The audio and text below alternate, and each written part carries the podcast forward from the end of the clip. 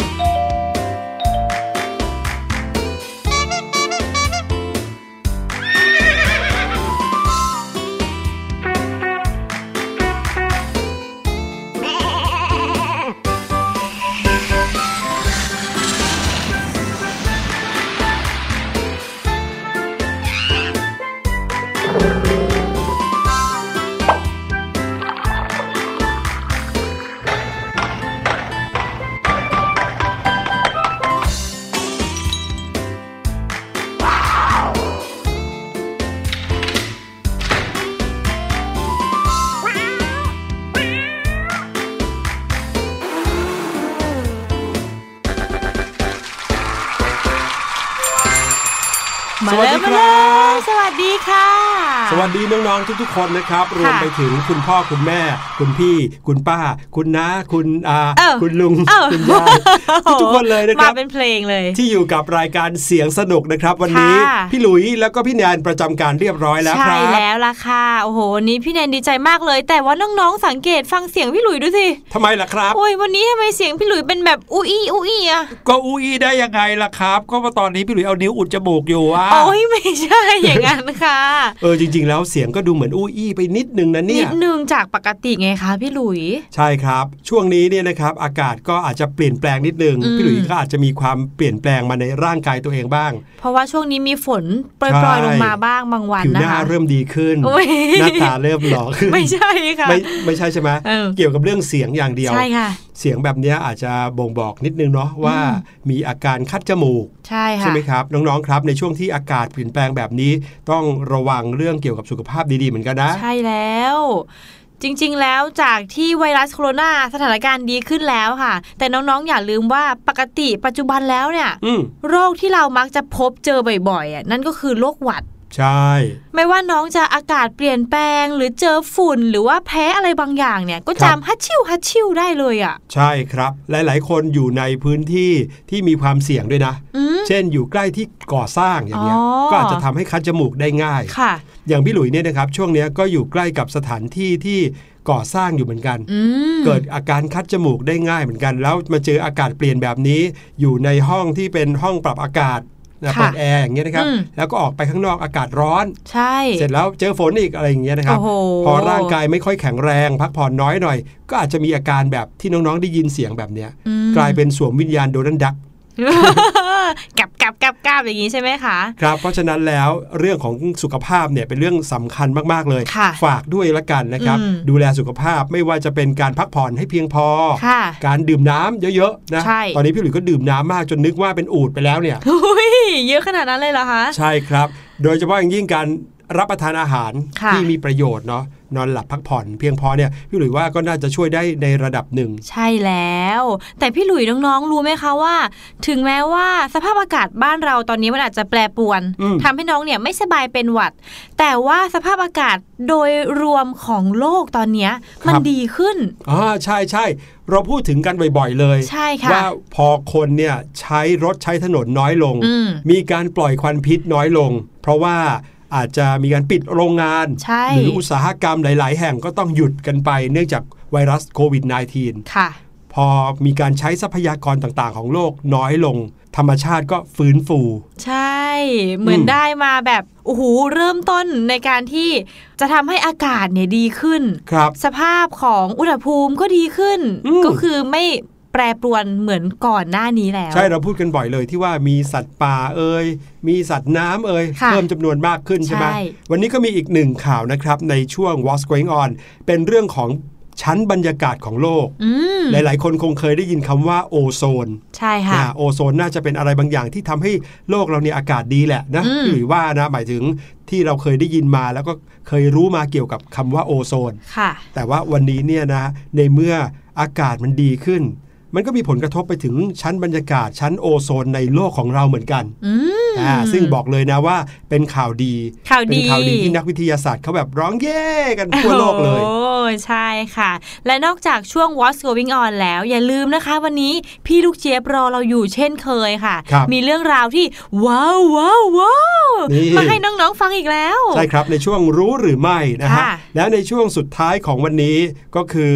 ห้องเรียนสายชิวครับ วันนี้จะพาน้องๆ มาเข้าสู่วิชาอะไรดีนะววิชาที่เราจะต้องประดิษฐ์ของต่างๆ ที่โรงเรียนเขาเรียกวิชาอะไรฮะวิชางานประดิษฐ์ปะอ่ามีงานประดิษฐ์นะเอคะอเดี๋ยวนี้เขามีคำว่า DIY อืม do it yourself อ่าแน่มาดูกันว่าของที่มีอยู่ในบ้านเราเนี่ย จะทำให้มันกลายเป็นของชิ้นใหม่ค่ะมีประโยชน์ใหม่ ๆ ได้ยังไงอืมติดตามกันในช่วงสุดท้ายกับห้องเรียนสายชิววันนี้ใช่พาแล้วน้องค่ะๆมาประดิษฐ์กันนะ ต้องบอกเลยว่าน้องๆอาจจะต้อง เตรียมกระดาษดินสอหรือปากกาเนี่ยจดไว้ซะหน่อยเผื่อจะได้เอาวิธีเหล่านี้ไปใช้ทำที่บ้านได้ด้วยอืมเอาละค่ะ งั้นให้น้อง ๆ ไปพักฟังเพลงเพราะๆสักครู่ดีกว่านะคะครับเดี๋ยวช่วงหน้าก็มาพบกันในช่วง What's Going On ค่ะ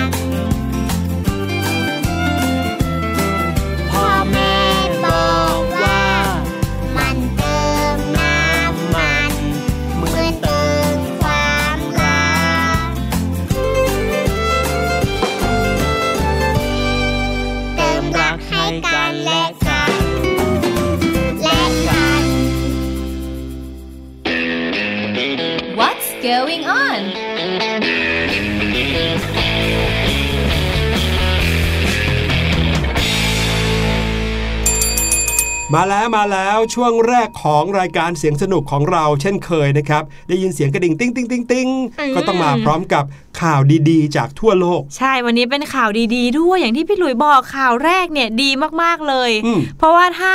เรามองย้อนไปเมื่อหลายปีก่อน อาจจะเป็นจริง ๆ นับตั้งแต่น้องๆยังไม่เกิดเลยนะครับ จะเป็นช่วงที่โอ้โหสภาพอากาศแปรปรวน บางที่ร้อนก็ร้อนขึ้นมาก ๆ เลยใช่บางที่ไม่เคยหิมะตก หิมะก็ดันตกอีก ใช่ใช่ภาวะโลกร้อนใช่ไหมใช่แล้วแล้วก็ค่ะเรื่องของโรงงานต่างๆ น้องๆ คงจะเคยเห็นภาพสารคดีบ้างอืมที่พอโรงงานเขาผลิตสินค้าผลิตอะไรเยอะ ๆ เข้า ก็มีการปล่อยควันพิษอะไรออกมาจากโรงงาน ซึ่งถ้าเราเห็นหนึ่งโรงงานเนี่ยเขาปล่อยควันพิษออกมาเป็นสีดำๆเทาๆใช่ไหมค่ะลองนึกดูว่าในโลกเนี้ยมีการปล่อยควันพิษ กี่โรงงานโอ้โหเป็นหมื่นเป็นแสนโรงงาน เอาแค่ประเทศไทยอะเออก็แน่หนอนลายนะครับหลายร้อยแล้วนะคะ ใช่ดังนั้นก็เลยทำให้บรรยากาศของโลกเราเนี่ย เปลี่ยนไปใช่ในทางค่ะที่ไม่ดีนะ คือแย่ลงทุกวันทุกวัน แต่พอคนใช้ทรัพยากรน้อยลง เดินทางกันน้อยลง มีการใช้รถใช้ถนนน้อยลง โรงงานต่างๆ ก็ปิดไปนะครับ นั่นก็ทำให้ในชั้นบรรยากาศของโลกเราเนี่ยดีขึ้นดีขึ้นเรื่อยๆ อันนี้เราได้พูดไปเมื่อช่วงที่แล้วด้วยอืมแต่วันนี้นะครับมีหลักฐานที่ชัดเจนแล้ว แล้วนักวิทยาศาสตร์เขาก็มีการเก็บภาพมาให้พวกเราได้รู้กันแล้วว่า ตอนเนี้ยชั้นบรรยากาศของโลก โดยเฉพาะอย่างยิ่งในชั้นโอโซนเนี่ยมันดีขึ้นมากจริงจริงค่ะๆโอโซนเนี่ยพูดง่ายๆ คล้ายๆ กับมุงลวดอะเวลาที่บ้านเรามีหน้าต่างมุงลวดเนี่ยค่ะหรือประตูมุงลวดก็เพื่อที่จะป้องกันไม่ให้ยุงเข้าใช่ไหมฮะใช่ค่ะชั้นโอโซนเนี่ยเหมือนมุงลวดของโลกเลยอืมเวลาที่เรามีชั้นโอโซนหนาๆเนี่ยก็จะทำให้บรรดาก๊าซพิษค่ะนะครับที่มีอยู่นอกโลกนะครับอืมหรือแม้แต่ก๊าซพิษที่มีอยู่ในโลกเนี่ยสามารถที่จะออกไปได้ค่ะรวมไปถึงช่วยเอ่อ ป้องกันเกี่ยวกับอุณหภูมิของโลกที่อาจจะสูงขึ้นสูงขึ้นเรื่อยอืมๆโอโซนเนี่ยช่วยเรื่องนี้เหมือนมุ้งลวดที่คอยป้องกันตรงนี้ไว้ ใช่ค่ะแต่ว่าพออากาศของโลกเราแย่ลงเนี่ยค่ะโอโซนก็เหมือนกับถูกทำให้ทะลุอะเหมือนมุ้งลวดถูกอะไรไปโดน แล้วก็ทะแล้วลุก็เป็นรูเป็นรูแบบนี้ใช่นะครับค่ะในโลกของเราเนี่ยมีรูที่เรียกว่าช่องโหว่โอโซนนะครับอยู่อืมเหมือนกัน ก็คือว่าบริเวณนั้นจะเป็นบริเวณที่อากาศไม่ค่อยดีค่ะนะครับเมื่อไหร่ก็ตามที่ ช่องโหว่โอโซนกว้างขยายขึ้น ก็จะทำให้โลกของเราเนี้ยมีแต่อากาศเสียเต็มไปหมดอืมตอนนี้แนะครับนักวิทยาศาสตร์เขาเห็นภาพภาพหนึ่งนะครับ ซึ่งก็ทำให้นักวิทยาศาสตร์ เฮกันไปทั่วโลกเลย โอ้พวกเราก็เฮด้วยนะคะ ไม่ใช่แค่นักวิทยาศาสตร์ ครับผมเพราะว่าโอโซนที่มีช่องโหว่อยู่นะครับมีอยู่จุดหนึ่งที่ใหญ่ที่สุดในโลกเนี่ยมันปิดเรียบร้อยแล้วอืมคือหมายความว่าไม่มีช่องโหว่ตรงบริเวณนั้นแล้วครับค่ะ ถ้าเกิดว่าใครที่ได้เคยติดตามข่าวในแวดวงการด้านสิ่งแวดล้อมนะ อาจจะเคยได้ยินข่าวกันมาบ้างว่า ทีมนักวิทยาศาสตร์นานาชาติเขาได้ทำการค้นพบนะฮะว่า ช่องโหว่ในชั้นโอโซน บริเวณขั้วโลกเหนือของเราเนี่ย ในปัจจุบันได้ค่อยๆ แคบลง แคบลง แคบลงอย่างต่อเนื่องค่ะและนี่ก็คงจะเป็นเหมือนกับบทสรุปของข่าวดีในช่วงเวลาที่พูดถึงนี้เลยก็ได้ เพราะว่าเมื่อปลายเดือนเมษายนที่ผ่านมาครับ ทีมนักวิทยาศาสตร์จากองค์กรที่ชื่อว่า CAMS เขาคอยเฝ้าตรวจสอบช่องโหว่ในชั้นโอโซนของโลกเรา ได้มีการออกมาอัปเดตข่าวเกี่ยวกับชั้นโอโซนนี้แล้วอืมบอกว่าในปัจจุบันนี้รูที่ใหญ่ที่สุดของชั้นโอโซน บริเวณขั้วโลกเหนือของเราเนี่ยในปัจจุบันนั้นได้ฟื้นฟูตัวเอง จนรูโหวนั้นปิดลงเรียบร้อยโดยสมบูรณ์แล้ว เย้เอ๊ะนั่นเท่ากับว่าโลกของเราเนี่ยมี ชั้นโอโซนที่สมบูรณ์ขึ้นมาเพิ่มขึ้นนะใช่ครับค่ะก็ถือว่าเป็นผลดีต่อระบบภูมิอากาศของโลกโดยรวมเป็นอย่างมากเลยนะครับ ทั้งในเรื่องของทิศทางลม การป้องกันรังสี UV ที่จะแผ่เข้ามายังโลกนี้โอ้โหสำคัญมากโอๆเลโซนก็ยช่วยแล้ว ถ้าเกิดว่าใครได้ดูหนังเรื่อง Black Panther ค่ะหรือว่าเรื่อง Avenger อืมจะจำได้ว่าที่วากันดาเนี่ยเขาจะค่ะมีเหมือนโดมที่มองไม่เห็นอยู่โดมหนึ่งอืมเอาไว้ป้องกันอันตรายไม่ให้สัตว์ประหลาดเข้ามาได้ใช่ไหมค่ะนั่นแหละเปรียบเสมือนโอโซนของโลกเลยอืมในเมื่อแผ่นเขาปิดเรียบร้อยแล้วโอโซนปิดโลกเราเรียบร้อยแล้วเนี่ยคราวเนี้ยรังสี UV ก็ทำอะไรไม่ได้อืมแก๊สพิษอะไรต่างๆ ก็ทำอะไรไม่ได้ครับอุ้ยพี่หลุยน้องๆจะสงสัยไหมว่า ถ้าเป็นมุงลวดที่บ้านเราเนี่ย คุณพ่อคุณแม่คงเอาอะไรเนี่ยไปแปะ แล้วก็ปิดเองแบบว่าให้รูนั้นอะ มันหายไปครับ แต่ว่าโอโซนของเราเนี่ยนะคะ มนุษย์เราไม่สามารถทำได้นะ ด้วยมือเปล่านะคะใช่เราจะต้องให้อากาศที่มันดีเนี่ยไปรักษาชั้นโอโซนนั้นให้ใช่มันเหมือนกลัไปบอุคืดนอุมาดอุดรูอืมเหล่านั้นนะครับ นั่นก็แปลว่าคิดได้ง่าย ๆ แล้วว่าตอนเนี้ยโลกของเราได้มีบาเรียป้องกันโอ้โหรังสี UV อย่างสมบูรณ์เรียบร้อยแล้ว สุดยอดโอ้เลยฟังแล้วค่ะขนลุกเลยอะ ทำให้รู้สึกเหมือนกับว่าโลกของเราจะต้องกลับมามีอากาศที่ดีมากๆอีกครั้งหนึ่งใช่ค่ะ ก็ถือว่าเป็นความสำเร็จครั้งใหญ่เลยนะครับอืมของวงการนักอนุรักษ์สิ่งแวดล้อมของโลกเลยก็ว่าได้ แล้วก็แสดงให้เห็นเป็นอย่างดีด้วยว่า โลกของเราเนี่ยยังไม่สายเกินไปกว่าที่จะฟื้นตัว ถ้าเกิดว่ามนุษย์นะครับไม่ทำลายโลกมากไปกว่านี้ จริงเลยค่ะอ่าเพราะฉะนั้นสิ่งที่เราได้รับรู้ข่าวดีแบบนี้แล้ว เราก็น่าจะมานึกได้ว่า เอ๊ะ เราสามารถที่จะทำให้อากาศดีๆ แบบเนี้ยมีอยู่ต่อไปได้ยังไงบ้าง ใช่อาจจะลดการใช้พลาสติกเนาะทำให้ขยะลดน้อยลงค่ะหรือว่าใช้รถใช้ถนนด้วยรถสาธารณะอืมคืออันนี้ในหมายถึงว่าถ้าโควิดหมดลงไปแล้วนะอืมหรือว่าออกจากบ้านน้อยลงอย่างเงี้ยค่ะเพื่อทำให้การใช้รถใช้ถนนการเผาผลาญหรือว่าก๊าซพิษเนี่ยมีอยู่ในอากาศน้อยลง อืม แต่ถึงแม้ว่าช่องโหว่ที่ใหญ่ที่สุดเนี่ยนะคะ จะปิดตัวลงแล้วค่ะพี่หลุย แต่ว่าก็ไม่ได้หมายความว่าช่องโหว่ที่บนชั้นโอโซนทั้งหมดของโลกเนี่ยมันกลับมาเป็นปกติ อือืมมยังไงเราก็ต้องยังรักษาชั้นโอโซนไว้ให้ได้หนาๆแล้วก็ใช่เยอะที่สุด ยังมีอีกหลายช่องโหว่ที่ยังเปิดอยู่นะครับใช่เนื่องจากค่ะตรงบริเวณนั้นเนี่ยอาจจะมีอากาศดีไปถึงยังไม่สมบูรณ์นักอืมนะครับ เพราะฉะนั้นเราก็ต้องช่วยกันนะครับโลกของเราจะได้ยังคงสดใสสวยงามเหมือนเดิม เย้โห เป็นข่าวดีๆข่าวแรกของวันนี้เลยนะคะใช่มาถึงข่าวที่สองบ้างดีกว่านะคะ รอบนี้เป็นข่าวเกี่ยวกับสัตว์น่ารักน่ารัก เป็นสัตว์ตัวหนึ่งค่ะที่น้องๆน่าจะเคยได้ยินชื่อแอะ แบะแบะแกะนั่นก็คือแกะนั่นเองค่ะ วันนี้พี่แนนจะมาพูดถึงเจ้าแกะตัวหนึ่งที่เขามีลักษณะเป็นตัวก้อนๆกลมอืมๆขนสีขาว เอ๊ะแต่อาจจะเปื้อนๆนิดนึง นี่พูดถึงแกะหรือว่าขนแกะเฉย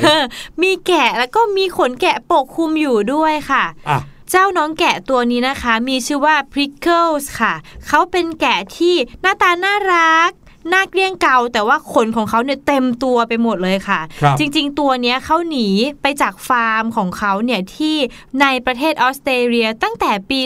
2013 แล้วค่ะโอ้โหเจ็ดปีมาแล้ว ใช่แล้ว เจ้าของฟาร์มแห่งนี้นะคะ ที่ชื่อว่าอาริสเนี่ยเขาก็บอกว่าน้องแกะเนี่ยหายไปตั้งแต่ 7 ปีที่แล้วค่ะ ตั้งแต่ตอนนั้นเนี่ยเกิดเหตุไฟไหม้ทำลายป่า แล้วก็ทำลายฟาร์มด้านหลังแล้วก็บ้านของเธอด้วย ครับ แล้วเจ้าแกะตัวนี้นะคะ ก็ไปติดอยู่ที่พื้นที่ป่า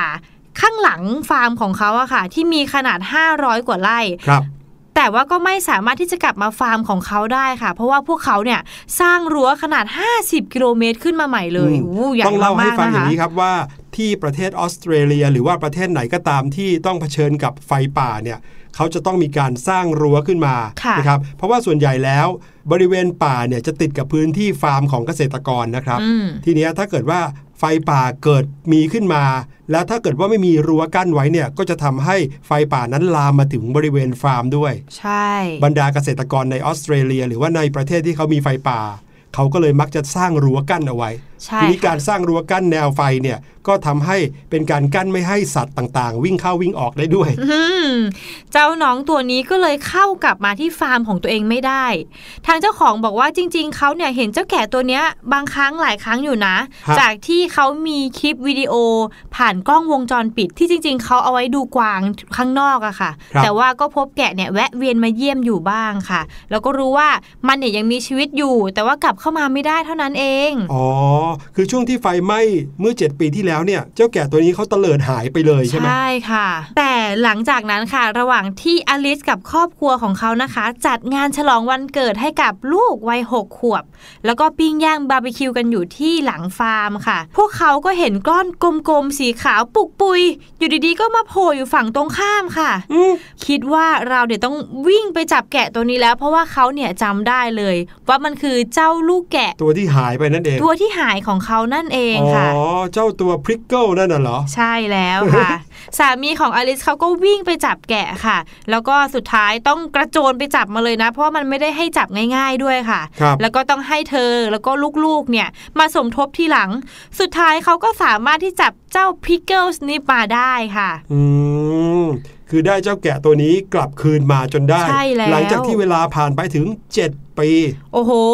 และตอนที่มันกลับมานะคะ พี่หลุยมันไม่ได้กลับมาแบบเป็นแกะที่ขนน้อยอืมๆอย่างที่บอกว่ามันเป็นแกะที่โอ้โหมีขนปกคลุมไปทั้งตัว ครับ ถ้าน้องๆเคยเห็นภาพแกะมาบ้างนะคะ ส่วนใหญ่เนี่ยเราจะเห็นว่าแกะเนี่ยมันจะมีขนเยอะๆถูกไหมคะครับน้องๆอาจจะไม่แปลกใจ แต่ว่าจริง ๆ แล้วถ้าเราเนี่ยไม่ได้โกนขนแกะเป็นเวลานานนะคะ อาจจะทำให้เกิดปัญหาในการรักษาอุณหภูมิในร่างกายของมัน ถ้าปล่อยให้ขนเนี่ยขึ้นเยอะเกินไป ก็จะทำให้เกิดอาการร้อนจัดจนเสียชีวิตได้เลยนะ จริงๆแล้วอืมแต่ว่าโชคดีค่ะสำหรับพิกเกิลส์นะคะ เจ้าแกะตัวเนี้ยกลายเป็นว่าขนที่หน้าของมันเนี่ยไม่มีครับหน้าเกลี้ยงเลย มันยังรอดมาจนถึงปัจจุบันได้นั่นเองค่ะอืมสรุปแล้วก็คือเจ้าพริกเกิลเนี่ยกลับมาสู่อ้อมกอดของเจ้าของฟาร์มแล้วเรียบร้อยใช่ค่ะแต่ว่ากลับมาในสภาพกลายเป็นแกะตัวใหญ่มากกว่าเพื่อนอืมใหญ่มากกว่าแกะตัวอื่น ๆ ในฟาร์ม นะครับ เนื่องจากว่าความตัวใหญ่เนี้ยมาจากขนของมันที่หนามากๆเลย อันนี้ก็ไม่แปลกใจเลยนะครับ เพราะว่าปกติแล้ว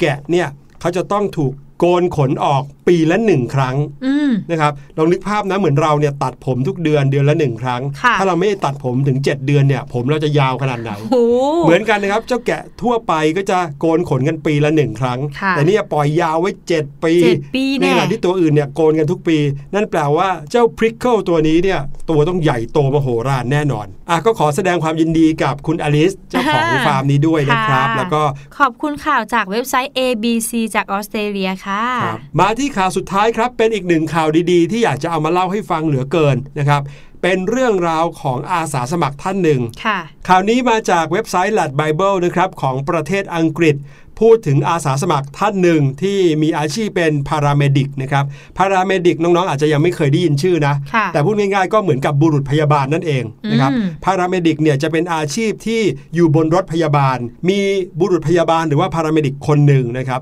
ซึ่งเขาก็ทำงานอยู่กับผู้ป่วยมาตลอดเลย จนกระทั่งวันหนึ่งเขารู้สึกว่าเอ๊ะมีผู้ป่วยที่มีความต้องการหลายอย่างอยู่เหมือนกัน ซึ่งจะทำให้ผู้ป่วยนั้นมีความสุขได้ เขาก็เลยลองคิดดูว่า เอ๊ะ ตัวเองจะทำอะไรที่จะสร้างความสุขให้กับผู้ป่วยได้บ้างค่ะโดยเฉพาะผู้ป่วยระยะสุดท้ายอืมผู้ป่วยระยะสุดท้ายก็หมายถึงผู้ป่วยที่ใกล้จะต้องถึงวันเสียชีวิตแล้วนะครับค่ะอาจจะด้วยโรคร้ายต่างๆ หรือว่าด้วยความที่อายุมากอะไรอย่างเงี้ยนะครับ ผู้ชายคนนี้เขามีชื่อว่านายคีสเวโบเออร์นะครับอายุถึง 60 ปีแล้ว เป็นอดีตเจ้าหน้าที่ paramedic หรือว่าบุรุษพยาบาลจากประเทศเนเธอร์แลนด์ครับ หลังจากที่เขาเนี่ย เลิกทำอาชีพบุรุษพยาบาลแล้ว เขาก็ค่ะมาก่อตั้งองค์กรที่มีชื่อว่า AWF นะครับ เป็นองค์กรที่จะมอบความสุขในช่วงสุดท้ายของชีวิตให้กับผู้ป่วยระยะสุดท้ายอืมซึ่งตั้งแต่ก่อตั้งองค์กรนี้มาจนถึงปัจจุบันเนี่ยก็ได้ช่วยเหลือผู้ป่วยกว่า 14,000 คนแล้วโอ้เยอะเยอะนะมากเลยคะ แล้วก็ในปัจจุบันนะครับช่วงที่หลาย ๆ คนกำลังกักตัว เพราะว่าโรคระบาด พวกเขาก็ยังคงทำงานนี้อย่างต่อเนื่องไม่มีหยุดพักเลยอืมงานของนายคีสคนนี้ก็คือการนำรถพยาบาลไปรับผู้ป่วยที่โรงพยาบาล แล้วก็พาเขาไปทำกิจกรรมอะไรก็ได้ ที่ค่ะพวกเขาต้องการเป็นครั้งสุดท้ายอืมอย่างเช่น ไปถ่ายรูปที่ทุ่งดอกไม้ ไปเจอคนที่อยากเจอเพื่อบอกลาเป็นครั้งสุดท้ายโอ้โหอืมสุนะครัดยอดเลยค่ะมีหลายอย่างเลยนะครับที่คนที่เขาเป็นผู้ป่วยระยะสุดท้ายเขาอยากทำลองนึกถึงตัวเราก็ได้นะ แล้วจะบอกว่าผู้ป่วยระยะสุดท้ายเนี่ยไม่ได้มีแค่ ผู้สูงวัยเท่านั้นนะครับค่ะมีหลายช่วงอายุเลยบางทีอืมยังเป็นเด็กๆอยู่เลย แต่ต้องเผชิญกับโรคร้ายที่มีชีวิตอยู่ได้ไม่นานค่ะนะครับ คนทุกคนย่อมมีความฝัน มีความรู้สึกว่าอยากจะทำอะไรสักอย่างหนึ่งในชีวิตให้สำเร็จอืมหน่วยงานหรือว่าองค์กรของมิสเตอร์คีสคนนี้ล่ะครับ จะเป็นคนที่ช่วยให้สิ่งนั้นทำได้สำเร็จ ใช่แล้วค่ะ เขาเล่าถึงไอเดียที่ก่อตั้ง AWF ขึ้นมานะคะว่า ในวันหนึ่ง ผมอยู่ในรถโรงพยาบาล ผมเนี่ยกำลังพาผู้ป่วยรายหนึ่ง nhưng ที่ป่วยในระยะสุดท้ายแล้วจากโรงพยาบาลหนึ่งไปยังอีกโรงพยาบาลหนึ่งแต่ดูเหมือนว่าอีกโรงพยาบาลนั้นน่ะยังเตรียมตัวไม่พร้อม เพื่อถ่วงเวลาผมก็เลยถามผู้ป่วยว่า มีที่ไหนที่อยากจะไป หรืออยากจะไปทำอะไรหรือเปล่าครับเขาก็บอกมาว่าอยากจะไปเที่ยวอ่าวที่หนึ่งเป็นครั้งสุดท้าย ผมก็เลยพาเขาไป ผมได้เห็นแววตาของเขา มันดูเหมือนว่าหัวใจของเขาถูกเติมเต็มด้วยความสุข จนมันเอ่อล้นออกมาเป็นครั้งสุดท้ายอืมโอ้โห เขาก็เลยเกิดไอเดียที่ทำให้เขาเนี่ยตั้งองค์กรนี้ขึ้นมาค่ะ และเขาก็ทำงานนี้นะคะ จนถึงปัจจุบันนี้เลยค่ะ เขาบอกว่าแม้ว่าตอนนี้นะครับจะมีคนที่ต้องกักตัวอยู่บ้านมากมายด้วยไวรัสโควิด -19 แต่ว่ามาตรการล็อกดาวน์ของรัฐบาลก็ยังทำให้เขาสามารถที่จะออกไปทำกิจกรรมเพื่อผู้ป่วยได้เหมือนกัน เขาบอกว่าองค์กรเนี้ยเขาสามารถที่จะเดินทางไปยังพื้นที่เปิดได้หลายที่เลย เช่น ทุ่งดอกไม้ สวนสัตว์ที่ไม่มีคนไป สวนสาธารณะ ชายทะเล หรือว่าบ้านของผู้คนที่เขาอยากจะพบเจออมเขาก็สามารถไปได้ โดยบอกว่าตราบใดที่สถานที่นั้นเปิดแต่ไม่มีคนไปนะครับ ขอแค่ผู้ป่วยได้เห็นมันเป็นครั้งสุดท้าย ผมว่ามันก็คุ้มค่าที่สุดแล้ว นี่โอ้ฟังนี่ดูแล้วรู้สึกดีมากเลย จริงค่ะ ตอนแรกที่อ่านข่าวนี้นะคะ ถึงกับน้ำตาซึมเลยอะพี่หลุยโอ้โหเป็นสิ่งที่แค่เราได้รู้ข่าวนี้นะ ไม่ได้อยู่ในบรรยากาศของเขาเองนะค่ะเรายังรู้สึก ตื้นตันไปด้วยเลยนะ จริงค่ะพี่หลุย นั่นก็คือสิ่งดีๆ ที่คนสามารถทำเพื่อกันและกันได้ อืมนี่อาจจะเป็นหนึ่งอย่างอาจจะเป็นสิ่งยิ่งใหญ่นะคะ แต่ว่าเราน้องๆ เนี่ยอาจจะทำสิ่งเล็กๆ บางอย่างดีๆ ให้กับคนรอบข้างได้เหมือนกัน เชื่อว่าถ้าในอนาคตน้องๆ เป็นคนหนึ่งที่อยู่ในหน่วยงานหรือว่าองค์กรที่ช่วยเหลือสังคมเนี่ยก็จะเป็นเรื่องดีมากๆเลยค่ะ ครับผมทั้งหมดนั้นก็คือข่าวที่เอามาฝากกันในช่วง What's Going On นะครับค่ะเดี๋ยวพักกันสักครู่ช่วงหน้ากลับมาพี่ลูกเจี๊ยบรออยู่ในช่วงรู้หรือไม่ครับ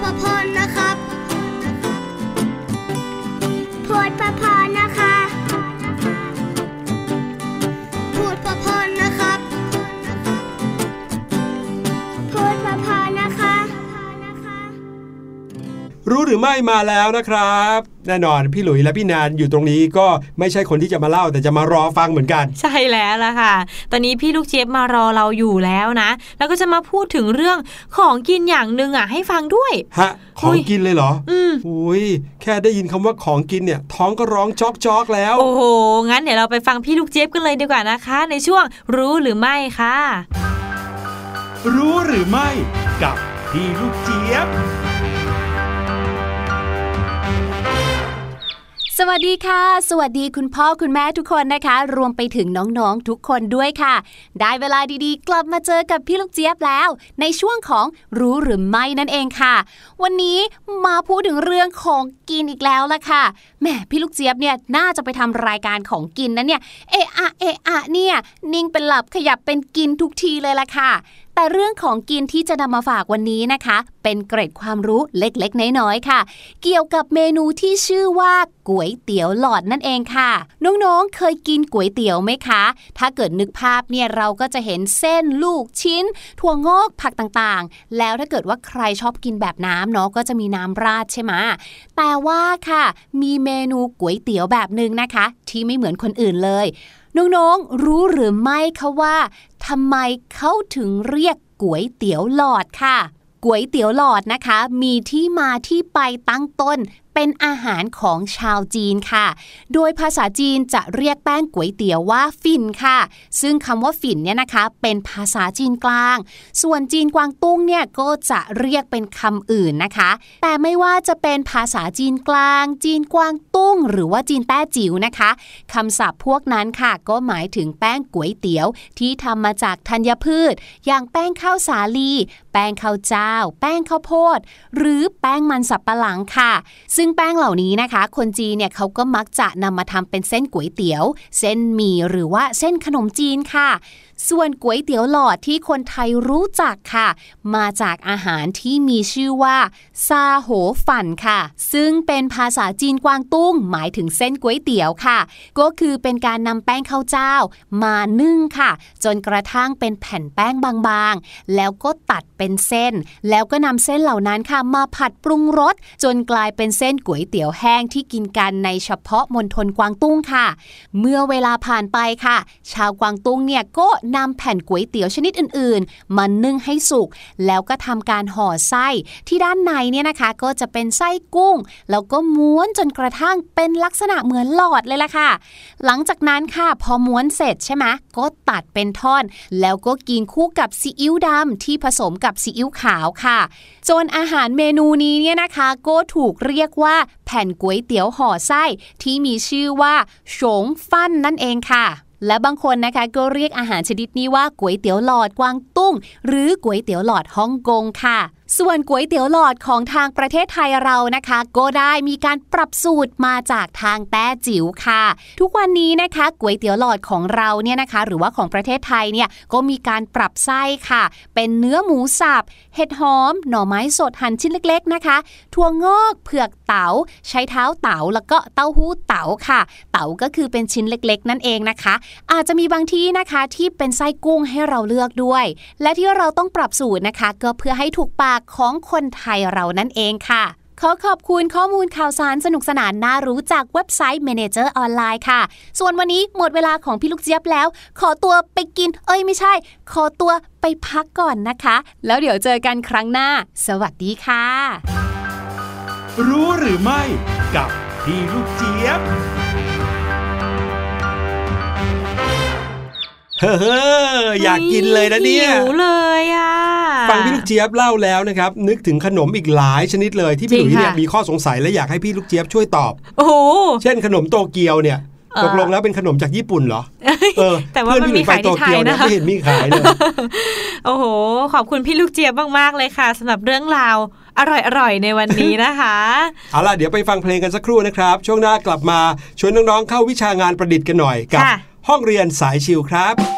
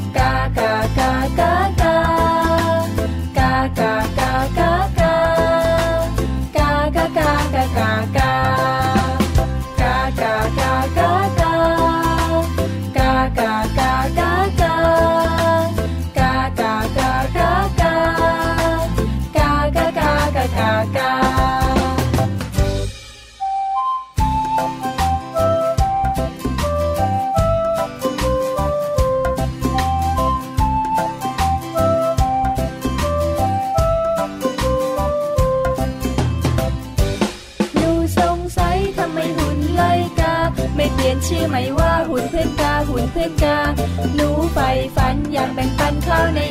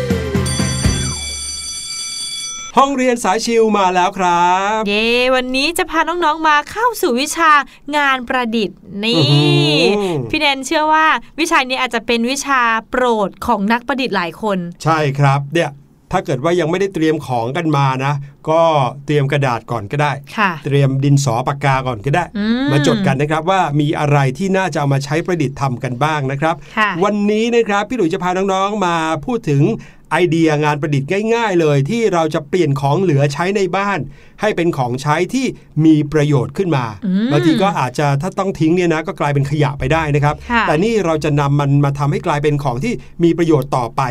อย่างแรกสุดเลยนะ อันนี้น่าจะเหมาะเลย อยู่บ้านกันเยอะๆ ใช้ไฟเยอะ ๆ บางทีอาจจะมีไฟตก แล้วก็ไฟดับได้ค่ะพอไฟดับขึ้นมาทีนึงเนี่ยเราก็ต้องตามหาไฟฉายใช่ไหมโอ้โหพี่หลุยพี่แนนคิดออกแล้วอืมในช่วงฝนตกอืมฟ้าร้องฝนตกแบบแรงๆเลยนะคะอืมไฟชอบดับ ใช่แล้วก็มักจะไม่แนะนำให้ใช้ไฟฟ้าด้วยอืมเพราะอาจจะเกิดไฟฟ้าลัดวงจรได้ใช่ค่ะ หลายคนก็แนะนำให้ใช้เทียนอืมอ่าแต่ถ้าเกิดว่าเรามีเทียนนะครับเป็นแท่งๆอย่างเงี้ยบางทีจุดมาน้ำตาเทียนก็หยดใส่มือโอ้อีกโหน้องๆต้องร้องโอ้ยโอ้โหเออเจ็บเจ็บสู้เรามีเทียนไขที่อยู่ในกระป๋องสวยๆ นอกจากจะให้แสงสว่างแล้วยังเป็นลายสวยๆ อีกดีกว่าไหมโอ้ยเยี่ยมเลยค่ะพี่หลุย วันนี้เลยจะชวนน้องๆ มาประดิษฐ์กระป๋องเทียนไขกันนะครับ เชื่อว่าทุกบ้านคงจะมีกระป๋องนมข้น แน่นอน หรือว่าอาหารกระป๋องต่างๆ ติดค่ะบ้านกันไว้บ้างแหละนะฮะ ไม่ว่าจะเป็น ผลไม้กระป๋องอืมหรือว่าอาหารกระป๋อง ผักกาดกระป๋อง ปลากระป๋องค่ะเยอะแยะเลยนะครับ ถ้าเกิดว่าใครมีกระป๋องเหล่านี้แล้ว จดเอาไว้เลย เตรียมตัวนำกระป๋องเหล่านั้นมาใช้ได้นะครับ เริ่มแรกนะคะ เอากระป๋องที่เราเตรียมไว้เนี่ยไปล้างให้สะอาดก่อนครับแล้วก็ลอกฉลากที่ติดรอบๆกระป๋องออกนะคะ เสร็จแล้วเราเนี่ยจะต้องใช้สว่านเจาะรู แต่ว่าพี่แนนคิดว่าสว่านเนี่ยอาจจะให้คุณพ่อคุณแม่ช่วยนะครับ เจาะรูให้รอบกระป๋องเลยค่ะ เพื่อให้แสงสว่างเนี่ยสามารถส่องสว่างทะลุผ่านรูมาได้ ครับ จากนั้นนะคะเจาะช่องให้มีขนาดต่างๆกันค่ะ เล็กบ้างใหญ่บ้างกระจายกันออกไปค่ะ เสร็จแล้วก็นำเทียนไขที่เราเตรียมไว้เนี่ยจุดแล้วก็ตั้งไว้ภายในกระป๋องนะคะ แค่เนี้ยก็จะเป็นการสร้างไอเดียกระป๋องให้ดูแตกต่างจากโคมไฟธรรมดาธรรมดาแล้ว ใช่ครับ บรรดารูต่างๆ ของกระป๋องที่เราเจาะเอาไว้เนี่ยมันก็จะกลายเป็นเงาที่ไปแปะลงบนผนังของบ้านค่ะทำให้กลายเป็น บ้านที่มีผนังเป็นแสงเทียนสวยๆเลยนะครับ นอกจากนั้นนะ ไม่ใช่แค่ให้แสงสว่างอย่างเดียวเขายังสามารถกลายไปเป็นของประดับตกแต่งบ้านได้ด้วยค่ะเข้ากันมากสำหรับใครที่ชอบตกแต่งบ้านในสไตล์ที่เห็นแสงอบอุ่นอบอุ่นอืมนะครับ แล้วก็ใช้วัสดุเป็นกระป๋องแบบเนี้ยแต่ว่าจะต้องเป็นกระป๋องที่มีขนาดใหญ่พอนะค่ะไม่อย่างนั้นเนี่ยพอเวลาจุดเทียนออกมาแล้ว มันอาจจะเลอะเทอะได้อืมมาถึงอีกหนึ่งอย่างนะครับ คราวนี้เป็นตะกร้าใส่ของอเนกประสงค์บ้าง ตะกร้านี้ไม่ใช่ตะกร้าที่มาจากของเหลือใช้อะไรค่ะจะมาจากกระดาษครับ ง่ายๆเลยนะครับ น้องๆ แค่ม้วนกระดาษก็สามารถกลายร่างเป็นสิ่งประดิษฐ์จากของเหลือใช้ได้มากมายเลยนะครับ นี่เป็น DIY จากงานประดิษฐ์ที่ง่ายสุดๆเลย ด้วยการนำกระดาษที่ไม่ใช้แล้ว ไม่ว่าจะเป็นกระดาษหนังสือพิมพ์ หรือว่ากระดาษสมุดกระดาษอะไรก็ตามแต่ มาม้วนม้วนม้วนม้วนให้เป็นขดๆนะครับม้วนเอาไว้ก่อนม้วนในปริมาณเยอะๆม้วนเอาไว้ก่อนโดยยังไม่ต้องคิดว่าจะเยอะแค่ไหนค่ะม้วนเยอะๆแล้วเตรียมเอาไว้ จากนั้นนะครับก็นำกระดาษที่ขดไว้เนี่ยแหละครับ มาต่อให้เป็นรูปทรงตะกร้า ด้วยการใช้กาวเป็นตัวเชื่อมครับซึ่งตะกร้านี้สามารถที่จะนำไปใส่ของอเนกประสงค์ได้ตามใจชอบเลย หรือว่าอยากจะใส่ของสะสมกระจุกกระจิกน่ารัก ก็ได้หมดเลย อืม แต่ว่าอาจจะใส่หนักมากไม่ได้นะคะครับเพราะว่ากาวเนี่ยอาจจะหลุดลงมาได้ ครับผม อีกอย่างหนึ่งนะคะ เราจะทำพรมเช็ดเท้าจากเศษผ้ากันค่ะ ก็คือให้น้องๆ เนี่ยนำเศษผ้าจากชุดเก่าหรือว่าเสื้อผ้าที่ใส่ไม่ได้ หรือว่าไม่ใส่แล้วเนี่ยมาตัดตัดตัดหรือฉีกเป็นชิ้นยาวๆ หลาย ๆ ชิ้นค่ะครับแล้วก็นำเศษผ้านั้นเนี่ยมาม้วนม้วนม้วนแล้วก็ถักคล้ายๆ กับเปีย เป็นโขดวงกลมจากวงเล็กพันให้กลายเป็นวงใหญ่ขึ้นใหญ่ขึ้นค่ะ ตามขนาดที่น้องๆต้องการเลย หรือจะทำเป็นผืนสี่เหลี่ยมผืนผ้าก็ได้ค่ะ โดยใช้ได้เนี่ยเย็บให้ติดกัน หรือจะโชว์ความโปรขึ้นอีกหน่อยดีไหมคะน้องๆ โดยการนำเศษผ้าหลากสีเนี่ยมาถักเข้าด้วยกันค่ะ แล้วก็เย็บ ต่อกันเป็นสีสันสะดุดตา โอ้โห เพิ่มความสวยมากๆเลย นอกจากเราเนี่ยจะได้เป็นพรมเช็ดเท้าแล้ว ยังมีพรมเช็ดเท้าที่สวยมากๆอยู่ในบ้านของเราด้วย ใช่ความสำคัญก็คือเราทำเองประดิษฐ์ด้วยตัวเอง ก็จะเกิดความภาคภูมิใจขึ้นมาด้วยนะครับ อันนี้บอกเลยว่าเป็นไอเดียง่ายๆ ที่ทำกันได้ทุกบ้าน แทบจะไม่ต้องใช้อะไรเพิ่มเติมไม่ต้องหาซื้ออะไรมาเพิ่มเลยนะครัใช่ค่ะอันี้เป็นไอเดียง่าย ๆนะครับ ได้ใช้เวลาว่างให้เป็นประโยชน์ด้วย แล้วก็ใช้เวลาว่างร่วมกันในครอบครัวด้วย โดยเฉพาะในช่วงที่ต้องอยู่บ้านพร้อม ๆ หน้ากันหลายคนหลายวันแบบนี้ครับอืมทั้งหมดนั้นก็คือสิ่งที่นำมาฝากในรายการเสียงสนุกวันนี้ ใช่ค่ะ กลับมาพบกันใหม่คราวหน้า วันนี้ลาไปก่อนแล้วครับ สวัสดีค่ะ สบัดจินตนาการ สนุกกับเสียง เสริมสร้างความรู้ในรายการ